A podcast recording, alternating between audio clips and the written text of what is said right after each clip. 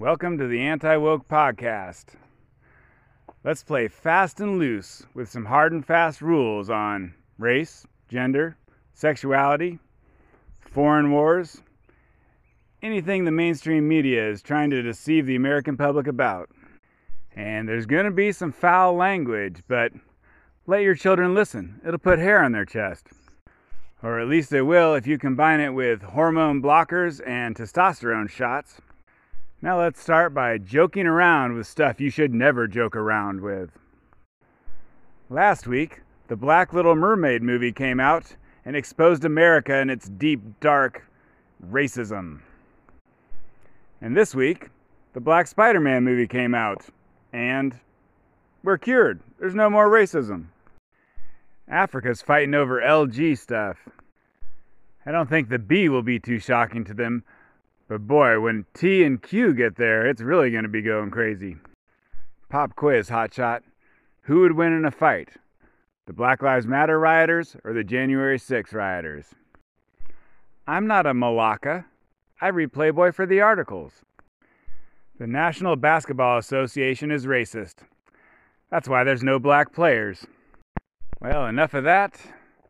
We ate our dessert before our supper. Now let's get into the meat and potatoes. All right, we finally got numbers for kids and their transgender medical intervention blah blahs. And so this information comes from Reuters, which is United Kingdom mainstream media, absolutely rock solid, trusted by everybody.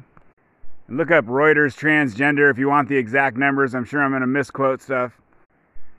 But I'll be kind of curious to see what happens because the article is like, oh, you know, a bunch of kids were born in the wrong bodies or whatever, and then they got the gender affirming care to make them have a happy life. Like the way they word everything in the article is, hey, transgender people, or people who are on the side, say that they're on the side of transgender people, we're on your side too, don't get mad at us. And then here's all the straight up facts. So I don't know. I don't know if people are going to be mad about printing the numbers or not. And no one has known any of these numbers until this study. Um, and the way they did it is apparently insurance companies keep records of medical procedures that they pay for. And somehow they were able to, Reuters got that information. And so this is like almost for all of America. It includes Medicaid, which is the government insurance for poor people.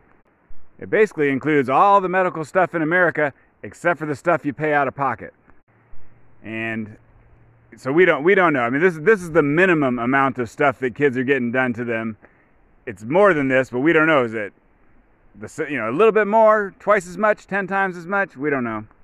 Insurance companies are pretty famous for not wanting to pay for stuff. It's like I just need a five dollar band aid, otherwise I'm gonna die. And the insurance company's like, that's way too expensive for a band aid.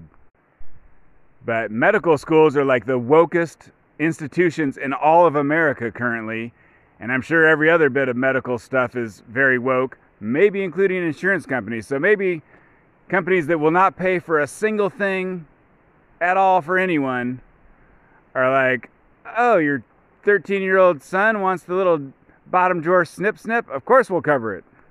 And so this information covers like a few years up to and including 2021. And so kids age 6 to 17 about 5,000 of them got puberty blockers, and about 15,000 of them got hormone therapy. And I'm not sure, but I think um, puberty blockers maybe is a little bit more for boys. Like, you know, you don't want to become a big burly man and then try and act like a look like a girl. And then hormone therapy, I think, is a little bit more for girls, like Give me that testosterone. I want to get hopped up and have a party of a life. And you know, if you tell your friends about these stats, you can act all sad and say it's such a tragedy. I'm just excited to get the numbers. And now they're getting a little funny with the numbers here. I mean, so they say 6 to 17 on the hor- hormone therapy blocker blah blahs. So you're kind of like, uh, let me see this six year old. You know, who, who is giving their six year old this shit? But that's not the crazy stuff, right? The crazy stuff is surgery. And so they got the stats for surgery, but it's for kids age 13 to 17. Now, does that mean there was no kids under 13 who got surgery? Maybe Reuters couldn't find the information for kids under 13 who got snipped? Or maybe there's kids ages 6 to 12 who had surgery, top and bottom, or whatever. And Reuters ain't telling you about that because that would be too controversial. I mean, it sounds like some 13 year olds are getting surgery. Makes you think that there's probably at least one or two 12 year olds out there. But, anyways, we don't know on that. But so, kids age 13 to 17, drum roll. There was about 55 bottom surgeries and 750 top surgeries. And a bunch of these probably really are tragedies. It's uh, it's going to be some what would have been gay men who now are can never have an orgasm and ain't got no junk downstairs. And then others that probably would have been lesbian women and would have wanted to get pregnant with IVF, but now they're barren and they ain't never having no kids. And I'm pretty sure Reuters knew if it was a girl or a boy getting the surgery, but they did they did not release that. They're definitely hiding information. Was this boys getting the snip snip or girls trying to create a something out of nothing? And to try and put it in perspective, you know, so it's it's about a thousand uh, kids getting some sort of surgery. I imagine there's probably about a thousand kids, you know, drowned in swimming pools over that same period. And so that's also a tragedy, and no one's going crazy over swimming pools. I mean, it's a country of 340 million people. Stuff happens. On the other hand, you don't go to the doctor and say, Hey, doctor, could you drown my kid in the swimming pool? And so, a quick recap on my opinion of trans stuff. I'm not anti trans. You know, if it's the real kind, like the 2010 trans thing. Like, I'm a 2010 liberal, you know, Obama style. I'm not woke like all this crazy stuff today. And so back in the day, there was a very small number of trans people, and they deserve respect, and that was all good. No one should make fun of them. No one should be concerned about them. And it wasn't changing the kids. And then today, it's a fad, it's a social contagion. Um, kids are going online, and, you know, like boys that would have just been gay are going online and saying, Oh, I can be a girl. I'm depressed. Maybe if I become a girl, I'll be happy. And then the overwhelming bunch of the fad is young girls who are like, I'm depressed. I'll just be a boy. And of course, girls are all bisexual, so they can be whatever they want.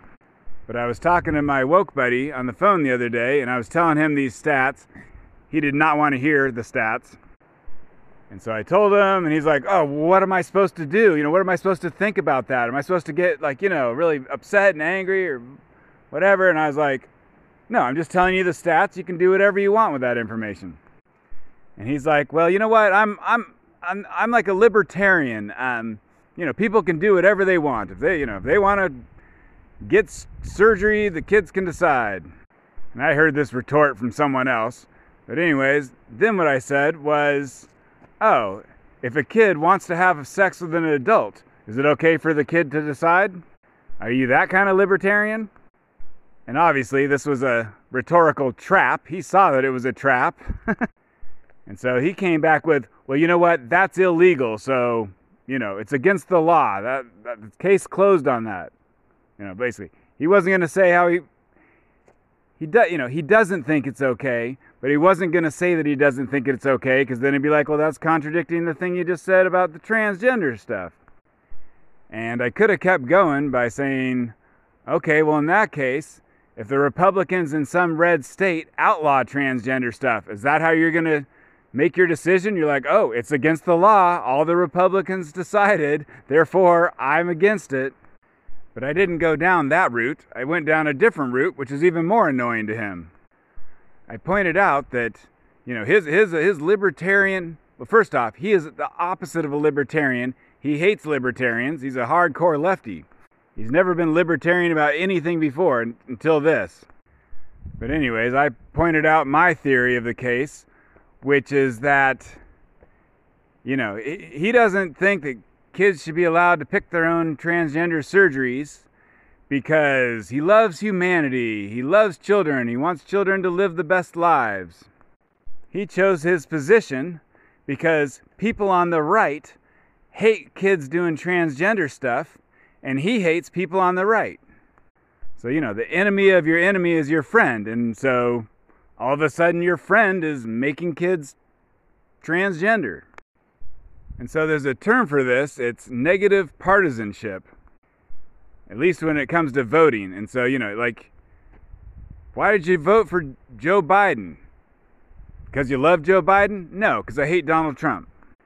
And obviously, whatever. That was last time. The time before that was like, why'd you vote for Trump? Because you love Trump? No, because I hate Hillary Clinton. And so Wikipedia has an article on negative partisanship. I mean, psychology is probably completely made up horseshit, but insofar it is, as it is real, the theory goes that there's a negativity bias in the human brain, and so hating stuff is more powerful than loving stuff. And so I don't know if that's exactly true, but just there's a lot of things going on today where you're like, that doesn't make any sense. Why are people doing that? Why are they believing that or thinking that's true? And then you go, well, let me let me see if that fits in, fits in. You know, forget about what they like and what they say they like and what they say their reasons are. Forget all that, and just go what do those people hate? Would that explain it? And it's like all sorts of stuff that is very mysterious, that's very convoluted. Like, oh, these seven things interact in a very Rubik's Cube type of manner to produce this amazing but rare result. Or, oh, that's just very easily explained by what they hate. And it works good in politics. Like they've done polling. You know, Democrats, if you ask them, like, is Joe Biden too old? They're like, yeah. Like, would you like someone else to run instead of Joe Biden? They're like, hell yeah. You know, do you want Biden? No. And then you ask them, uh, would you vote for a Republican instead of Joe Biden? And they're like, hell no. And so it actually drives their vote is hatred of the right. And it goes both directions, but first off, this is the anti woke podcast, so I criticize whoever I want. And second off, you know, they've done a lot of studies, and there's a lot more hatred in the hearts of people on the left towards the right than vice versa. People on the left will say those people on the right are haters. They're, you know, they're racist haters, which isn't true anyways, and then that justifies why they are actually the ones full of absolute hatred. Well, not absolute hatred, but it, you know, they ask them like would you disown your daughter if she married a Republican? And Democrats are like, hell yeah. And Republicans are like, no, that's fine. She can marry whoever she wants. And everyone is fine with their daughter marrying a black man. But anyway, so why the hell would you vote for old ass Joe Biden? Well, it's very simple if you understand that you're just voting against the Republicans. But, you know, partisanship, I, I feel like that just means politics. I wish there was another term for this because it goes beyond politics. Like, for instance, defund the police. You know, and Black Lives Matter. You know, do you love black lives and want to save lots of black lives? That's what people will say is their reasoning. But then, you know, the police are actually a stand in for white people and, you know, people on the right. And so the real reason people want to do Black Lives Matter and defund the police is because they fucking hate white people and people on the right. And if you know, 10,000 black men end up murdering each other over your little movement, who cares? That, that, that, that, that is neither here nor there. What it is, is you want to piss off people on the right. You know, maybe you can get them to, get them to, maybe you get to call them racist. You know, you call a riot a peaceful protest, which pisses them off, and then you can call them racist. Ooh, that's fun. And you know, old school liberals like myself and you know, my woke buddy, we had the exact same opinion on everything in 2010, except he changed. But if you would have asked us back then, like, uh, do you think we should be teaching kindergartners about gender theory and they may not be the sex that they think they are? And they've got options? Well, me, my buddy, and everyone else in America in 2010 would have been no, I don't think you should be doing that with kindergartners. That sounds pretty weird and a little bit creepy. But now that stuff's a poke in the eye to people on the right, and so, I don't know, college educated white women, aka teachers, think it's a great idea to teach that stuff to kids. And so I like this explanation for stuff. I mean, it seems to work, be reasonable. Uh, I'm going to keep an eye out for more things where negative partisanship is why people are actually doing what they're doing. And I'll report back to you here. So it's June, which is the month where the Supreme Court does all its stuff. It's like their Super Bowl, or more likely their playoffs. Basically, they go on vacation for a bunch of months, which, I mean, that's what I would do if I was in control of my own vacation. Then they hear cases for a bunch of months, and then in June, they issue their rulings. And last year, the big dog was abortion. This year, it's affirmative action. And what is affirmative action? Well, it's discrimination on the basis of race, but to help black people. And so that's made it kind of tricky. I think it's been 5 4 decisions have upheld it's okay to discriminate on the basis of race in this one kind of situation. Um, for a long time, it's been 5 to 4, even with Republican appointed judges. But anyways, this year it's different. Looks like they're going to strike it down. Trump got a bunch of judges in there. But this is a it hasn't happened yet, but this is a big deal in the fight against racism against whites. So let's uh, go over it in preparation for whatever comes down the pipeline. I think it comes down the pike, whatever that is. So about 20 years ago, famous Justice Sandra Day O'Connor, I think she was the first woman, she was a Republican, she said, "You know what? America's still racist, but in 25 years, America won't be, and then we can end affirmative action. And it's been about 20 years, so, you know, that's how the sausage is made. You don't actually go by the Constitution, you go by how you feel, and then you, whatever, you rule that way. I mean, basically, they say they go by the Constitution, but they're all only human. But there's two cases University of North Carolina and Harvard and then each of those hinge on a different thing, which is the 1964 Civil Rights Act, which says you can't discriminate on the basis of race. That's one of the colleges. That's Harvard. And then the other one is the Constitution says, the 14th Amendment says equal protection under the law. And that's the University of North Carolina. So we'll see how the Supreme Court uses those things to split the baby. And they can go broad or they can go narrow. I mean, I don't think they'll do it, but they could say, well, first off, they could say, keep doing it. Discrimination is fine. You know, America's racist slavery. Jim Crow, haven't you heard of redlining? But what's what's possible is a narrow one where they just say, okay, Harvard and North Carolina, you guys got to stop doing it the way you're doing it. Why don't you try doing? Why don't you try discriminating some? You know, in this it's against Asians. Did I mention that? For a long time, they've been saying, you're being racist against whites. And the courts are like, that's not a thing. You can get fucked. But then they're like, oh, hey, you're also being Asian against Asians. In fact, forget about the white thing entirely. You're being racist against Asians. And the courts are like, ah, oh, shit, you caught me. I don't like Asians, and I'm Asian, but that's a tricky one. But, anyways, if they go narrow, then just those schools maybe have to stop what they're doing and they can f- figure out some other thing to do. Or they can go broad and just be like, don't do anything that looks anywhere close to discriminating on the basis of race. Like when you're choosing people, it cannot be some people get a better chance because of their race. And anytime someone is getting a better chance because of their race, that just means that there's less, less slots open, therefore, someone else is getting less chance because of their race. And now, the Civil Rights Act, it says you can't do it pretty much, period. You can't discriminate pretty much, period, in America, but I I believe this one is only going to do university admissions, and then, you know, can you discriminate when you're hiring people? Well, you'll still be able to do that, and then that'll be coming in a year or two, where they strike that down, most likely. Like I had a job at a really big electrician company, and we we worked at the we worked for the Veterans Administration hospitals, and those jobs pay a lot more money when you work for the feds. It was a good job and every single person at my giant company was a white male.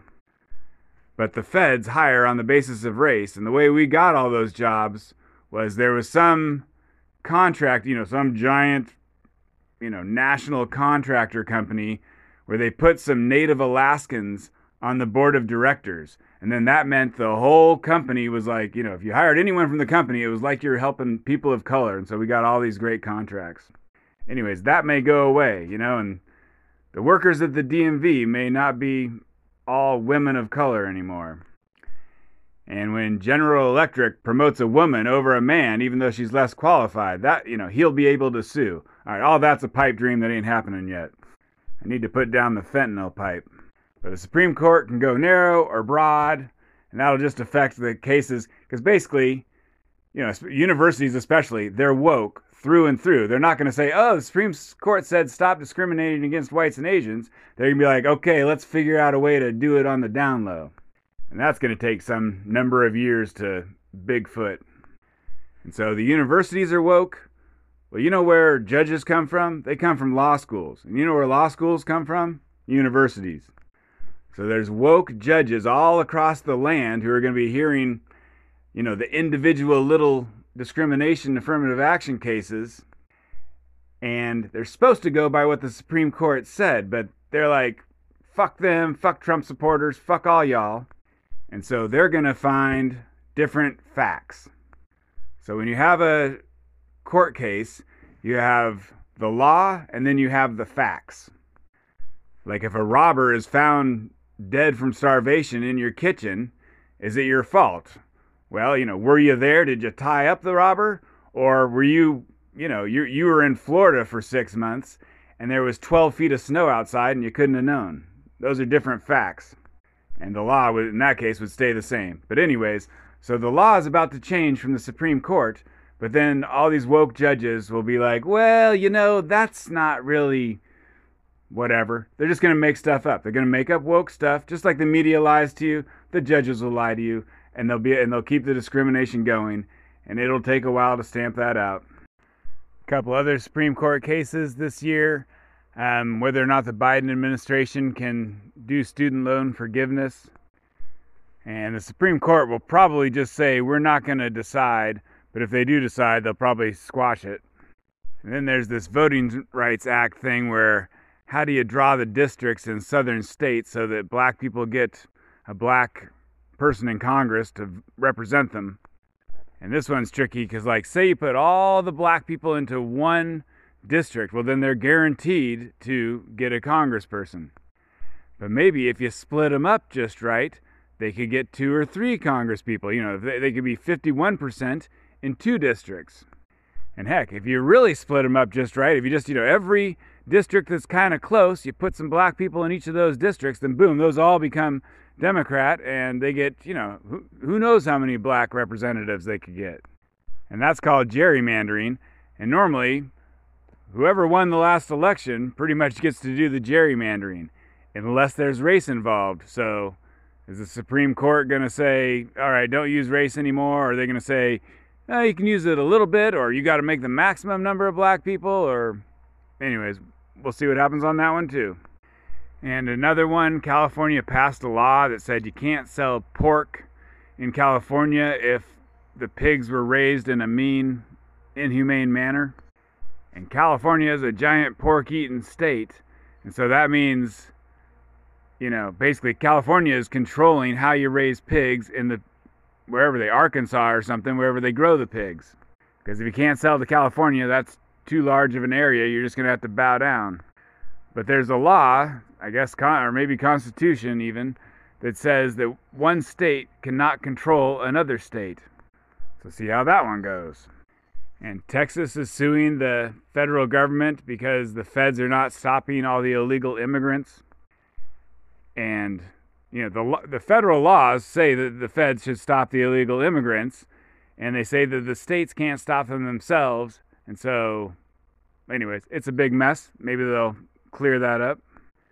And finally, there's this case where there's a woman, she's like a singer, I assume very attractive, or I hope she is. In my mind, she's very attractive. But she had a crazy fan who was stalking her on the internet. And I think he was schizophrenic or something, and he was he'd been convicted of stalking other women. And really need to look at the direct quotes of the messages he was saying, but he was saying something like, You and me are meant to be together, and neither life nor death will keep us apart or some other crazy stuff. But it has a free speech angle because she read the messages and she's like, This is a threat on my life. This guy's going to kill me. But then the guy, he's crazy. He's like, Oh no, this is just, you know, these are just sweet nothings that I always whisper to the ladies. So it's like free speech and what is a threat? Is a threat perceived by the listener or does it have to be known by the speaker? And that's another one. So this week I've heard about two American style culture wars that have gone that are happening in foreign countries. Now, Canada, Britain, and Australia have the same culture war as us, but this is different. So, some non English countries are fighting over the Little Mermaid, and then some English speaking countries in Africa are fighting over LGBT. Actually, it's just LGB for them. They're fighting over LGB because they haven't gotten to the T fight. And so it's Ghana, Kenya, and Uganda, which I think are all former British colonies where they speak English, or, you know, the people who speak something other than an African language speak English. And Uganda just passed some laws, maybe death penalty for gay sex. Uh, if you rent an apartment to a couple gay people, you might go to jail yourself. Oh, and these three countries, I think they're all Christian. So basically, the you know the Western media feels it's okay to criticize Christian countries for LGBT stuff. I mean, I think there's Muslim countries in Black Africa where they are doing terrible stuff to gays, but you know, the media never covers that. They're like, those people, they don't know any better. It's not their fault. And then Kenya has been passing some hardcore anti gay laws, but I think they have kind of like a Supreme Court system like we do or like Britain does. And the courts keep striking down their anti gay laws. So they want to get hardcore about it, but they can't because of the courts. And I talked about Kenya in a podcast about a year ago, uh, where they they kill witches. And I think my information for that one and for the, the stuff I'm talking about here, it all comes from the Economist podcast. But they told this story of some lady in a village, and people were accusing her of being a witch. And there was like a retarded boy who was laying on the ground, not moving, not talking. And they had this system where each person from the village would go up and spit on the boy. And then, like, whenever he sat up and talked, well, then that person was the witch. But everyone in the village spit on the boy, including the woman that they were accusing, and the boy didn't move. And the village is like, well, screw that system, so they killed her anyways.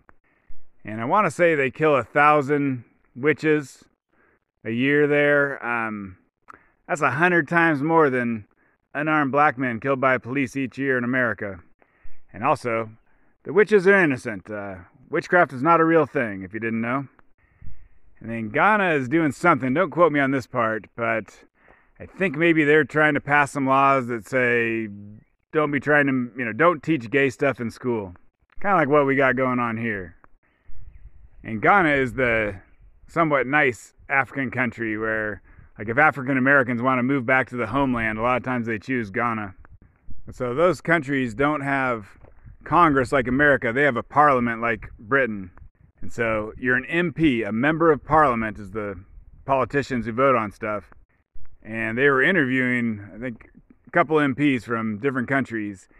And they were talking about the culture war. Like they, you know, they have the internet, they know what's going on. Uh, you know, they probably know about Bud Light and the Target boycott in America. And they're like, these Western countries are trying to make our countries gay.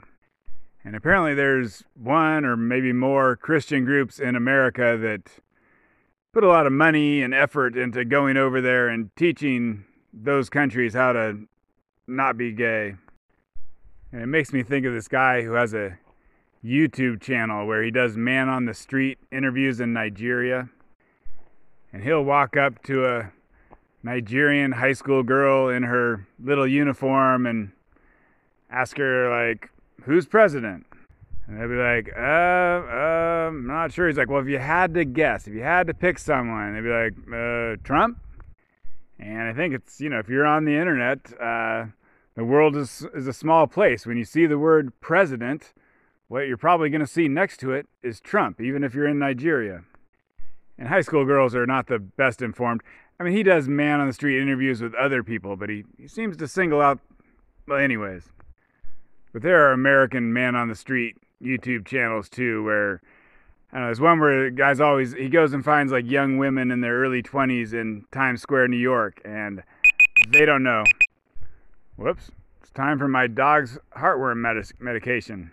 But anyways, a lot of young women in America also don't know who's president, or they probably think it's still Trump. Uh, international news update. Nothing. Nothing's going on. Turkey, they voted in Erdogan, so he's been there for 20 years. Anyways, basically, nothing changes in Turkey. Something crazy almost happened, but then it didn't happen. Ukraine doesn't seem like much to talk about. There's been some more attacks in Russia, so doesn't mean anything yet. We'll see if Russia gets really pissed off and you know, do they have anything left in the tank to do something crazy because there's drones in Moscow or whatever? And then crime in America. I thought that I would have something amazing to say about crime every episode, but it's like two weeks in a row with no mass shootings, no nothing interesting. Hell, you know, I guess I'll talk about Chicago a little bit, uh, but you know, whatever. That's just it's just the same old, same old. Nine people were killed and 50 people were shot in Chicago over Memorial Day weekend last weekend. And when the weather gets better, the shootings go up I don't think nine is exceptional for June. And I won't make any jokes about Pride Month or getting ready for Juneteenth. But what's interesting is Chicago recently got a new mayor, and they had a choice between a tough on crime guy or a super woke defund the police guy, and they chose the woke guy. And there have been a bunch of rioting and looting and wilding out in Chicago. Um, they might be doing it every weekend now. Anyways, it was it was in the news a few weeks ago because the mayor was like, you know, will you criticize these rioters and looters? And he's like, no, these are disadvantaged kids and they don't have enough, you know, whatever, nice parks or something to to go do something more constructive. So they have to go destroy the nice part of the city. So this mayor has a theory of the case that it's I don't know, midnight basketball or whatever, whatever the 2023 equivalent of that is. That's how you stop all the crime and violence. And so, whatever, he's in there. We're a few weeks into his mayorship, and it hasn't stopped nothing yet. But we're keeping an eye on it. I mean, basically, I think defund the police gets you lots more murders. So I think that's the way it's going to go. But we're going to see. There were some free speech shenanigans on Twitter this weekend. The Daily Wire and their employee Matt Walsh have a movie called What is a Woman? It's about transgender stuff and it's not in support of transgender stuff. You probably heard of it. But the Daily Wire, they made a deal with Twitter that that I guess they were paying like advertising, promoting the movie and they were going to let people watch it for free I think on Friday on Twitter. Normally it's behind a paywall on the dailywire.com. And it's a good movie. Like, regardless of your politics, it's an entertaining, fun documentary. Or I should say, if you can put aside your politics, probably. But, anyways, they set up this big thing with Twitter. It was going to be great. They were going to promote their movie. Uh, and then when the movie came out, it was shadow banned. Like, basically, you couldn't find it by accident. Um, you couldn't barely find it at all. Uh, I don't know. I went and found it, and then you know, just for fun, I went and found it and tried to retweet it and send it out to people. I mean, no one listens to me. Anyways, I just wanted to see that you couldn't do that, and the answer was I couldn't send it out. I couldn't retweet. And conservatives are like, "Hey, Elon Musk, I thought this was a free speech platform. What the heck?" And Elon said some weird stuff like, "Oh, well, we're not gonna." censor it, but we're gonna we are we're not going to censor it at all except that we are going to censor it. I don't know he said some ambiguous stuff. And then eventually you know uh, did they resign on their own or they got fired? But a bunch of the top dogs at twitter who were heads of trust and safety like i thought these people were gone. But anyways the head censors had been staying at twitter or a lot of them and i think they were like i guess you know they, i think they were tired of their job. They're like this is it. This is when I'm gonna this is when I'm gonna censor stuff, even though Elon Musk doesn't want me to, as one last thing because I don't want to work here anymore. And so a bunch of people are gone now. And Elon Musk tweeted out a recommendation for the movie to his 100 million followers. And I think 100 million views of the movie happened, you know, which is more than like any normal movie. Although, you know, half of those are bots or something, or a lot of people just like clicked on it and didn't sit there and watch the 99 minute movie. But so, yeah, that all happened. I've been using my tennis racket shaped bug zapper to kill mosquitoes while I'm making these podcasts. And I love that thing. It makes a loud sound and it explodes each mosquito. And sometimes it takes several explosions. And I was on Facebook maybe a year ago, and this girl that I know from back from my high school slash right after high school days, um, she's like a friend of a friend. We were not friends, but she was the hottest out of the you know the whole group of everyone who knew everyone. She was the hottest. And so I was on Facebook and she like called me like a telephone call through Facebook. I'm not sure how that works. But I had posted on Facebook that I love the smell of burning mosquito in the morning, and that was why she called me because she also loved killing mosquitoes with a tennis racket shaped bug zapper. And now that we're all 50 years old, obviously I'm curious what does she look like now? And so I checked out her Facebook pictures and it's just pictures of her kids. Probably not a good sign. I had this funny realization that the January 6th rioters may actually be heroes. There's this concept that when you do civil disobedience, you accept the consequences. That fighting injustice is such an important thing that you go out and fight it even if the government's going to throw you in jail. And there are different types of civil disobedience I mean, in America and a lot of other countries, um, peaceful protesting is legal. And then in China or other countries, peaceful protesting may get you run over by a tank. And so the year leading up to January 6th had 570 Black Lives Matter violent riots. And the people who might have stopped those riots, they got the message loud and clear stopping them, that's racist. Even if the rioters are all white, it's like you never even heard of slavery. I mean, basically, the Black Lives Matter riots were treated as if they were legal, peaceful protests. Police departments were told to stand down by mayors. Um, Vice President Kamala Harris was raising money to get rioters out of jail if somehow some of them got put into jail. And so it's kind of like if the cops are falsely accused of being racist and killing unarmed black men, even though they barely kill any in a country of 300 million people, what's the best things for the cops to do? Well, go out and kill an unarmed white man. Better yet, count the number of unarmed blacks killed that year and make sure you the number of unarmed whites killed that year is a bigger number. And then it doesn't look so bad when inevitably some unarmed black man is, you know, taking a female police officer's head and smashing it on the curb concrete repeatedly, but he's unarmed and you got to put him down. Uh, well, you know, at least at least the last two were white. You know, hey, give us a break.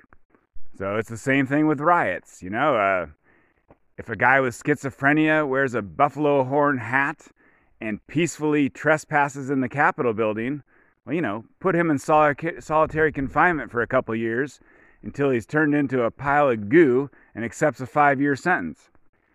And if the higher ups for the Proud Boys and the Oath Keepers didn't even go to Washington, D.C. the day of January 6th, we'll give them 20 years anyways. Basically, give them what they deserve under the law and then double it. That way, when the much more common, supposedly for racial justice riots come around, you can at least give them half of what they deserve. And the media will still call you racist, but you done all you could. And so the January 6th rioters are heroes in a way. They took their lumps to show that rioting is not good and should not be tolerated. There's been kind of a slow moving hate crime hoax in the National Basketball Association this year. So each year, reporters and sports announcers pick the uh, most valuable player for the NBA. And last year they picked Nikola Jokic, which, I don't know, he's doughy, he's super tall, and he's white. He's from Serbia. And the best thing about sports, sports is you can argue with your buddies about it. And so, you know, how do you pick the MVP? Well, there's two theories. One of them is you pick the best player in the whole league, and the other one is you pick the best player who's also on a good team. Like you don't want to pick some great player who's just on a team that just constantly loses. So because it's two options of choosing it and those aren't even mandatory, you can just do whatever you want. It just means there's arguing every year. So people argue over it every year, but it's 2023, so this year they decided to throw race into it. And so Kendrick Perkins, who's that? Doesn't matter, but he's a black sports announcer, and he said Jokic was picked because he was white. And a few other black sports talkers got in on that, and they said it was racist to pick a white man.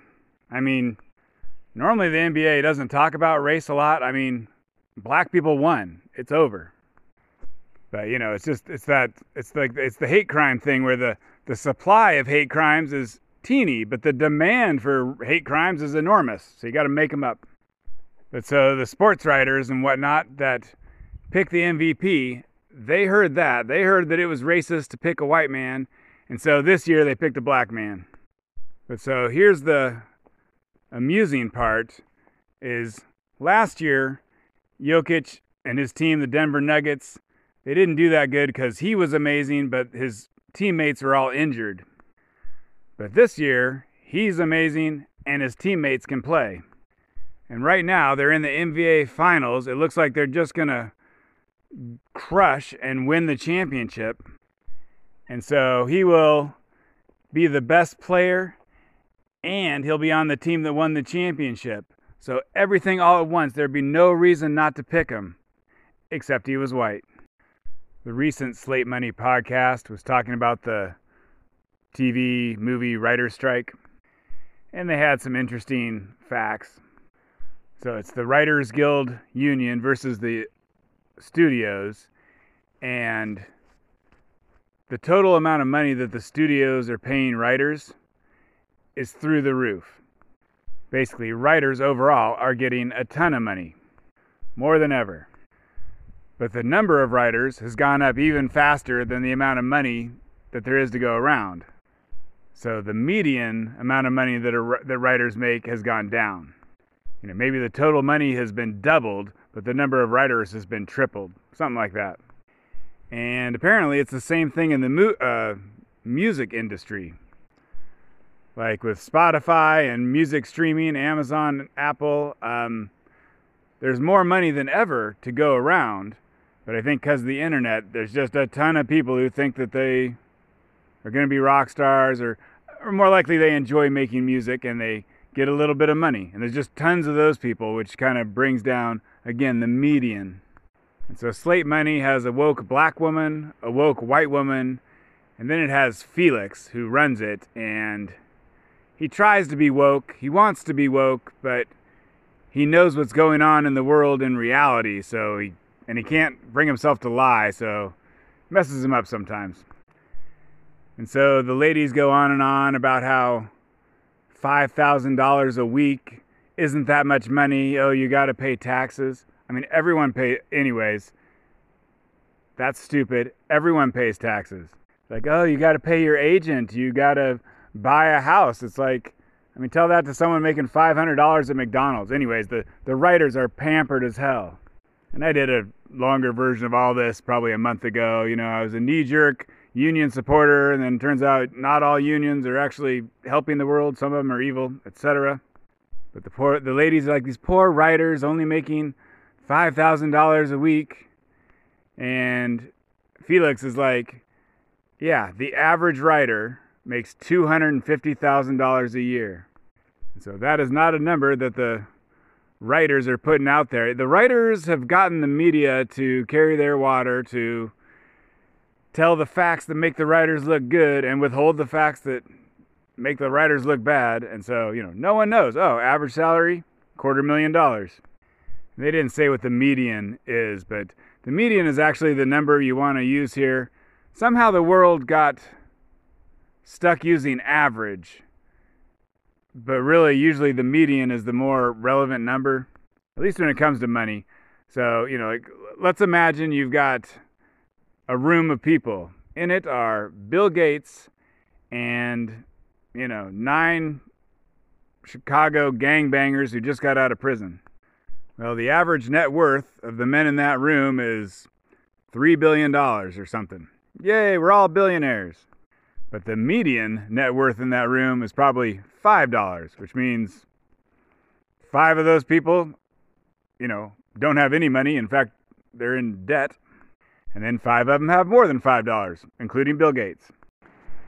So, Spider Man Across the Spider Verse came out this week. It's doing quite well. It made 120 million over the four day weekend. Uh, for context, um, Super Mario Brothers made 146 million, and Little Mermaid made 95 million. And so, you know, that was a, a black Little Mermaid, and now we got a black Spider Man movie. And it was kind of funny, kind of like the NBA thing I talk about in this episode. But the Little Mermaid came out, it, you know, last week. It didn't do great. Um, there was false accusations of racism flying around everywhere. Basically, there was review. There was review bombing, and then you're racist if you review bombed Little Mermaid. Anyways, and then the next week came out the Black Spider-Man, and everyone loves it. Everyone's happy. No review bombing, no racism. There we go. One week later, the world, the, the, all the racism in America got solved somehow. Basically, woke people online had their fun. They got to make false accusations of racism for a week, and then, darn it, of all movies to come out one week later, it was the Black Spider Man one. And it happens to be a really, really good movie, apparently. And so it just shot the whole narrative to shit and whatever. Get ready for the next one. And so the narrative for The Little Mermaid is kind of doom and gloom, and it's not doing good overseas. And then the narrative for Spider Man, Spider Verse, uh, is wow, this is doing great. Um, no mention, but it's not doing good overseas. The narrative is, is it's doing great. First one did bad, this one's doing great. But you look at the stats, they're both doing similar similar stuff, like not doing great overseas. And you know, how do you tell if a movie is good? Well, you got to compare it to something. So The Little Mermaid is being compared to the three other live action remakes from the Disney Renaissance. The Disney Renaissance is when they came out with Little Mermaid, Beauty and the Beast, um, Aladdin, and Lion King. And so Little Mermaid is the last of those four to be remade. There ain't there ain't no more of those and three of those made a billion dollars. And Aladdin is the one that people are comparing it to the most. And so now here's what I'm looking for.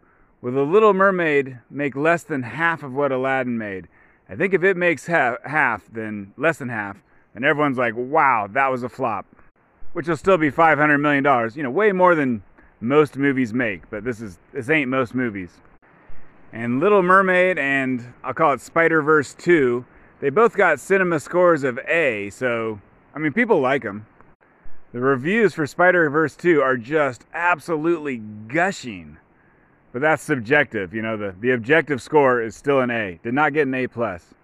I thought it was going to get an A plus. A pluses are rare, but um, Spider-Man 3, you know, the Spider-Man 3 of the third trilogy of Spider-Mans or whatever, the re- most recent live-action Spider-Man, that one got an A plus, for instance.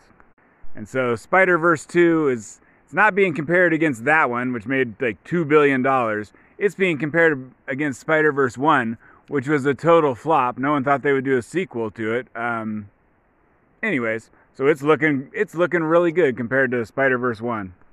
And so the Little Mermaid is race swapped. It's a black Ariel, like you know Ariel the character, but Spider Verse it's a black Spider Man, but it's not a black Peter Parker. In fact, Peter Parker is in the movie. I mean, this gets a little complicated. But so Spider Man is from Marvel Comics, but the movies are made by the movie studio Sony. So even though all the other Marvel stuff is Disney, and people maybe are boycotting Disney, well, Spider Man is Sony, so they're not boycotting it. I mean, you know, we don't know exactly. But I guess it makes you wonder if they would have made a movie that was called like, you know, The Medium Sized Mermaid, and the mermaid was black. You know, maybe no one would have cared. I guess, I mean, I don't think I'd be watching the medium sized mermaid movie, but uh, I wouldn't care. So maybe that can be a lesson to, uh, I don't know, the studios. Just make a separate one that's black instead of changing the white one, like the very exactly specific white one. Although, like I say, I mean, America's not racist. The movies are all doing good in America. It just seems like overseas people have soured on it. And, you know, who the hell knows what's going on in other countries? And then I haven't seen anything good this week. Um, Are You There, God? It's Me, Margaret comes out on Tuesday. On what? I don't know. I pirate my stuff, so for me, it comes out on Tuesday. I think I might watch that movie. And is that enough talk about The Little Mermaid on the Anti Woke podcast? No. The Weekly Planet is a podcast where a couple Australian guys talk about the movie of the week. It's named after the Daily Planet, which was the newspaper in Superman comic books. So it's a bit of a comic book nerdy perspective, but they talk about everything, and they're both really funny and Australian. And they're just a little bit woke, but not very. But uh, when they're talking about the Little Mermaid, they bring on one of the guy's wives, and she really liked the movie, and I want to play a clip from her. Oh, joke's on you because that could never happen because I'm the most enthusiastic person that's ever lived and I love this movie. All right then, we'll see. Let me explain that. to you, Dum Dums, why it's so Oh, wow. good. I know, this. I know. So I know I feel bad. I, put- I didn't really. It's that. fine. Yeah. I'm so sorry.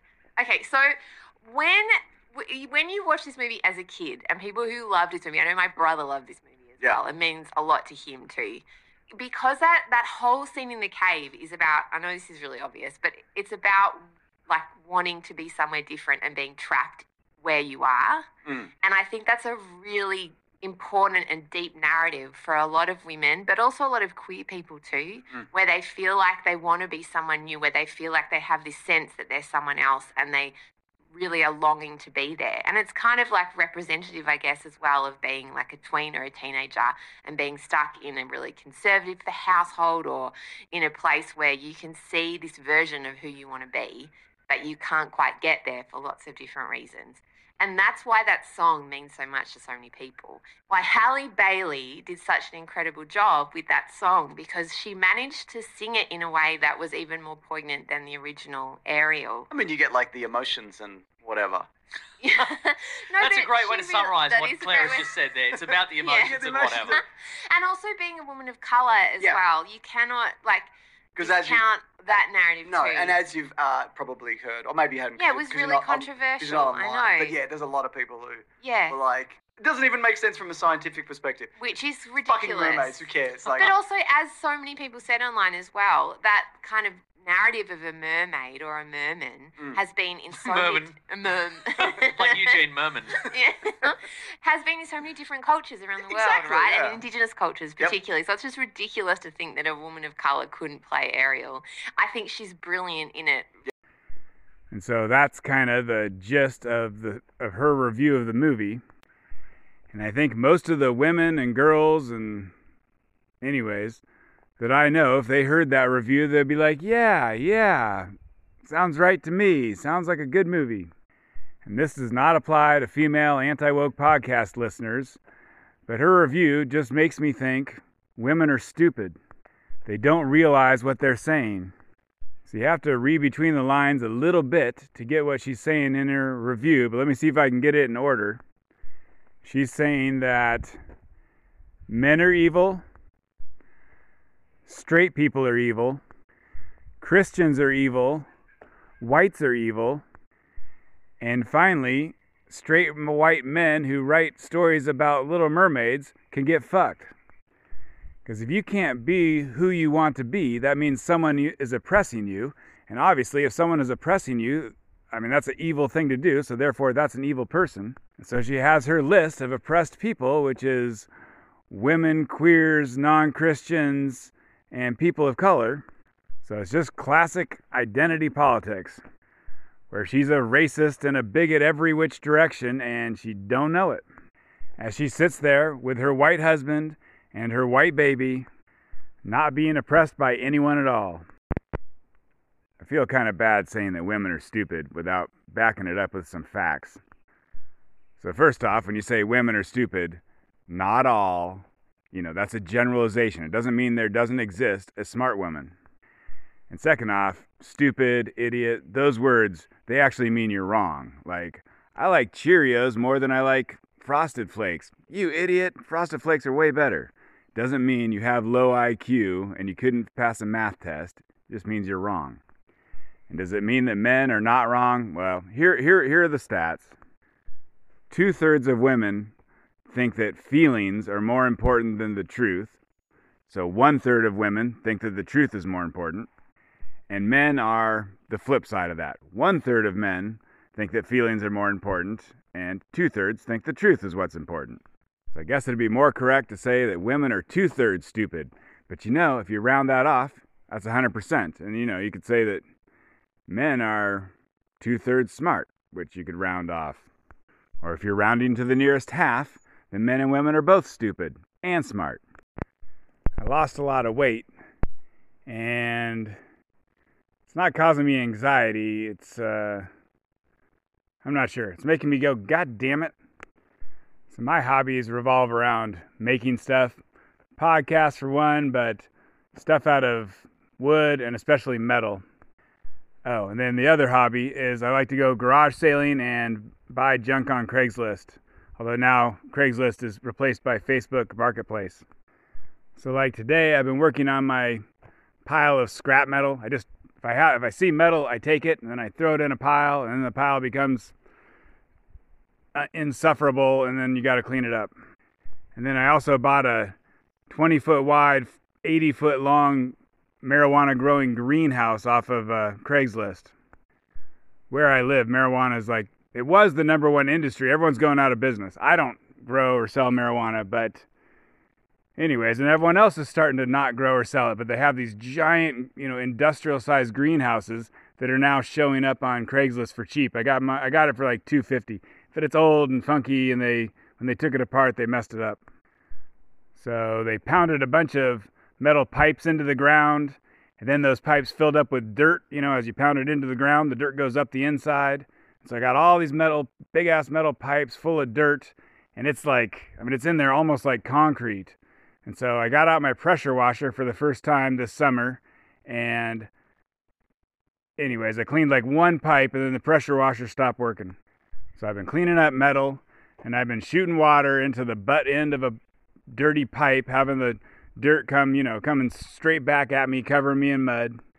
And I don't know if I'm going to get to this project today, but I, I also got some welding to do, which shoots out little pieces of molten, little BBs, except they're much smaller than a BB. Little tiny pieces of molten steel come shooting out, and it doesn't hurt you. It's kind of weird, but it puts holes in your clothing. So, all that is to say that I am rough on my clothing, oil and melted holes. And so 10 years ago, I was learning to be an electrician. I was going to school for it in Portland, Oregon. And I started going to this Sunday night thing at a friend's house where we'd watch Game of Thrones and then Mad Men, if you remember those shows. And it was a potluck, and you'd have good food and good drink, and there'd be like attractive women there, and we'd all hang out and talk. And it made me want some better clothing. And Portland doesn't have that good of thrift stores. And I went to some thrift stores and like the t-shirts, which was one thing I was needing, they were more expensive there, used ones, than brand new ones at Walmart. So I didn't like those options. I mean, a normal person would just say, well, you know, go to a different store and t-shirts cost I don't know what normal people pay for it. What, what do you, what do you pay for a t-shirt, dear listener? You pay like 20, 30 bucks?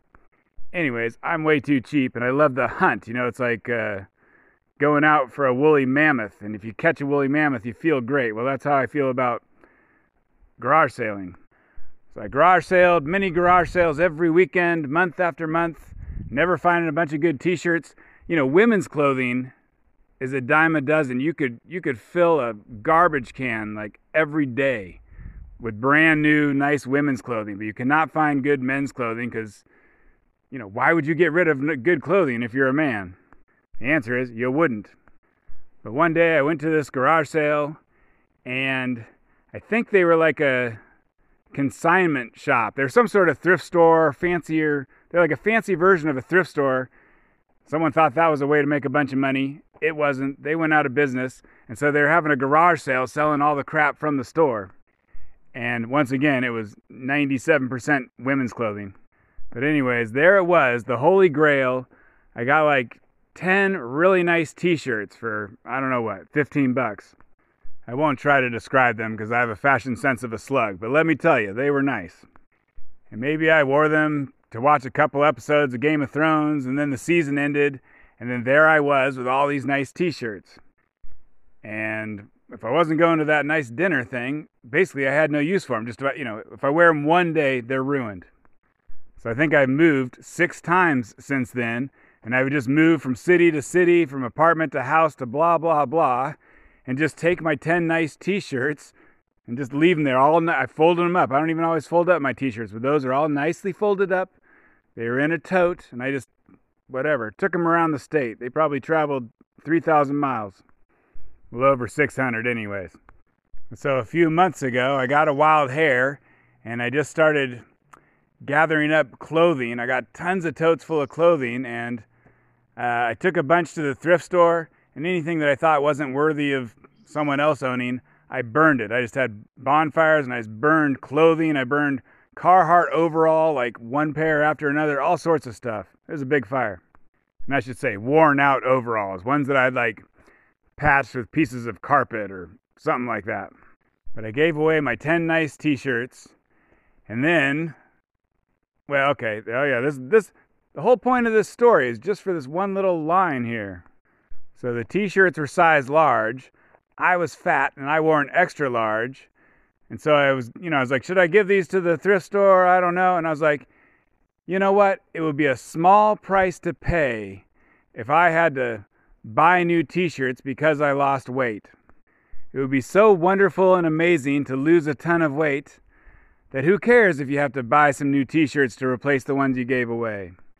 And so here I am now in the future. I've lost a ton of weight. Like how much weight? It's so freaking much that I'm afraid to tell strangers on the internet that, I mean, you guys may not even exist. You may all be bots, but I'm afraid to even say how much I lost. It was a ton 2,000 pounds, or at least 600. Just joking.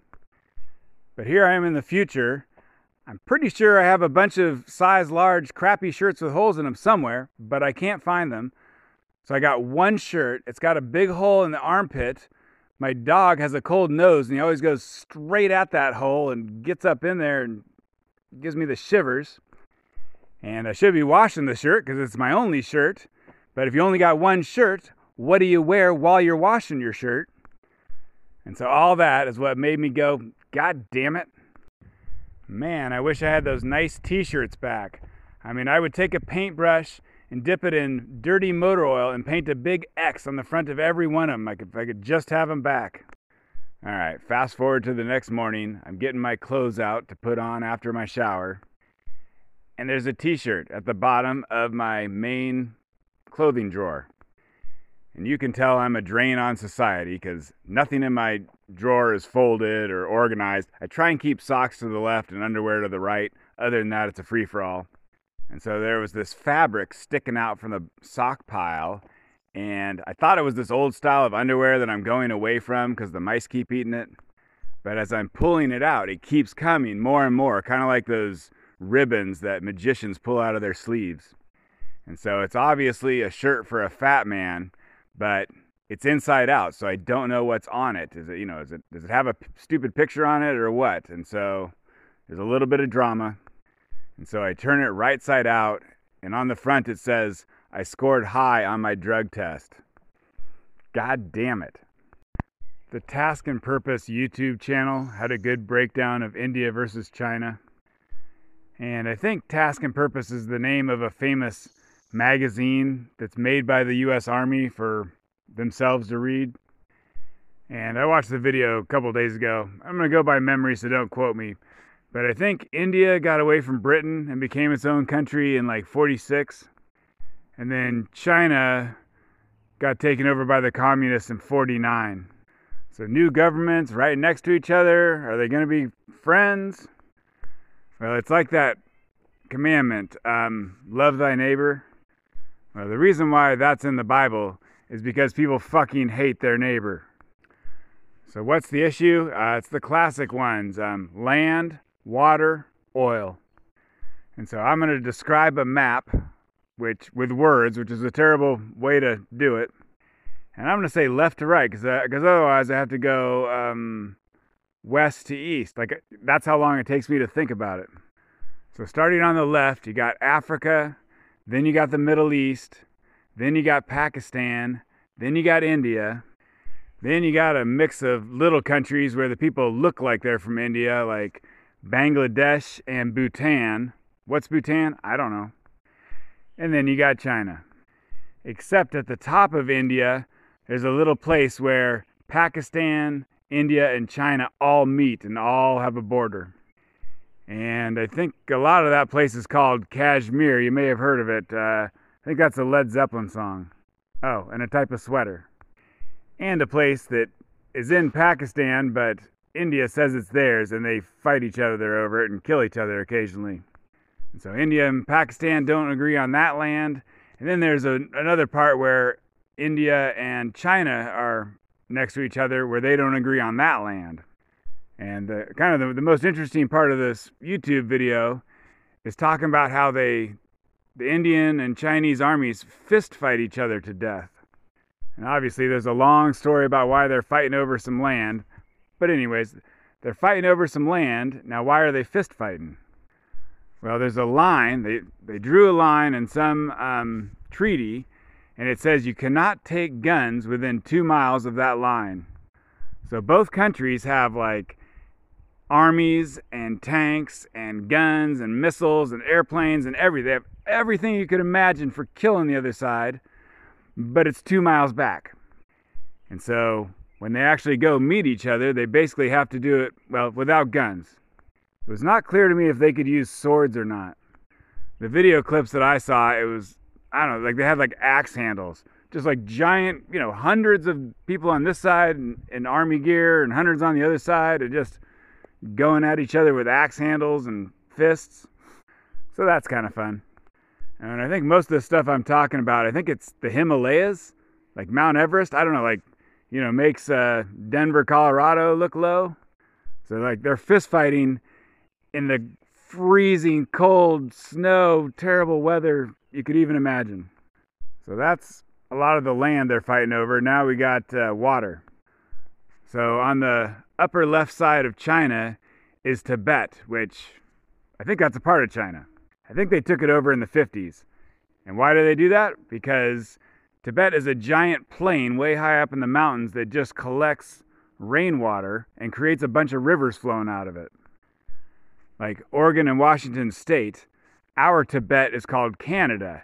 And they're a big flat spot that collects the rain and sh- sends the water down to us in the Columbia River.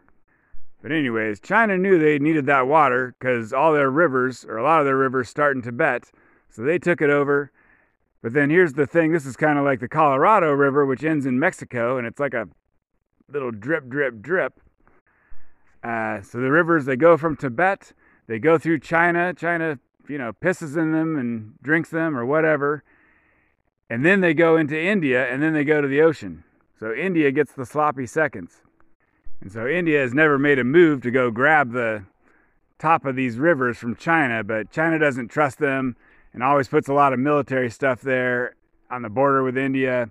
And that's kind of why they've been mad at each other. So now let's do oil. Um, so Pakistan is part of China's Belt and Road Initiative. You may have heard those words. But basically, this is where China is building like roads and train lines and shipping ports and blah blah like in Africa and Middle East countries all over the world so they can just move their, you know, made in China stuff around. But most of what they've done is build roads and rail lines that go from China through Pakistan down to the ocean that's whatever ocean they got in the Middle East. And right now, when China buys oil, they buy it from the Middle East, and then it has to go on a boat a long route around India over to the right side of China.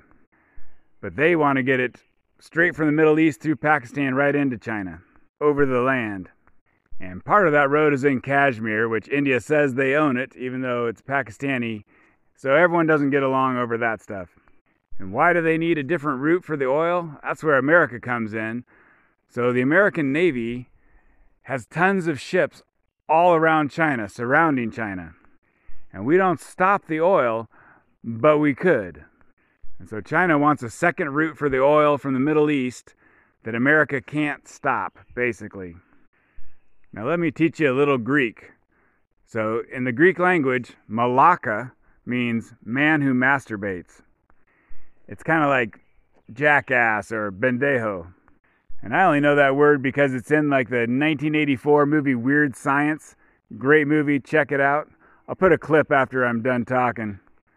But there's also something called the Strait of Malacca, which is it's like a mile wide, and any ship that's taking oil from the Middle East to China has to go through the Strait of Malacca. So, America, you know, if we could just stop China's oil right there in the Strait of Malacca, one one mile wide thing, basically, we could stop the oil real easy.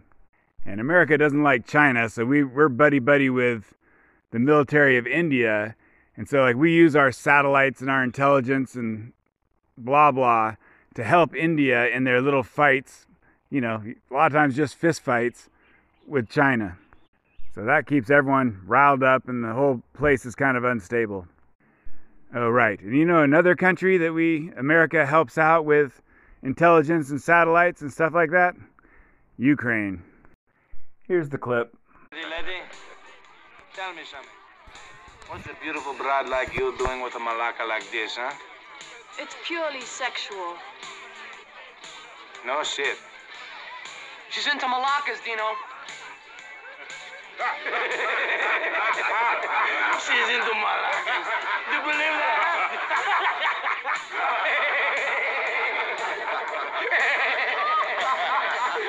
you can say that again. Twitter handle at Anti Woke Podcast.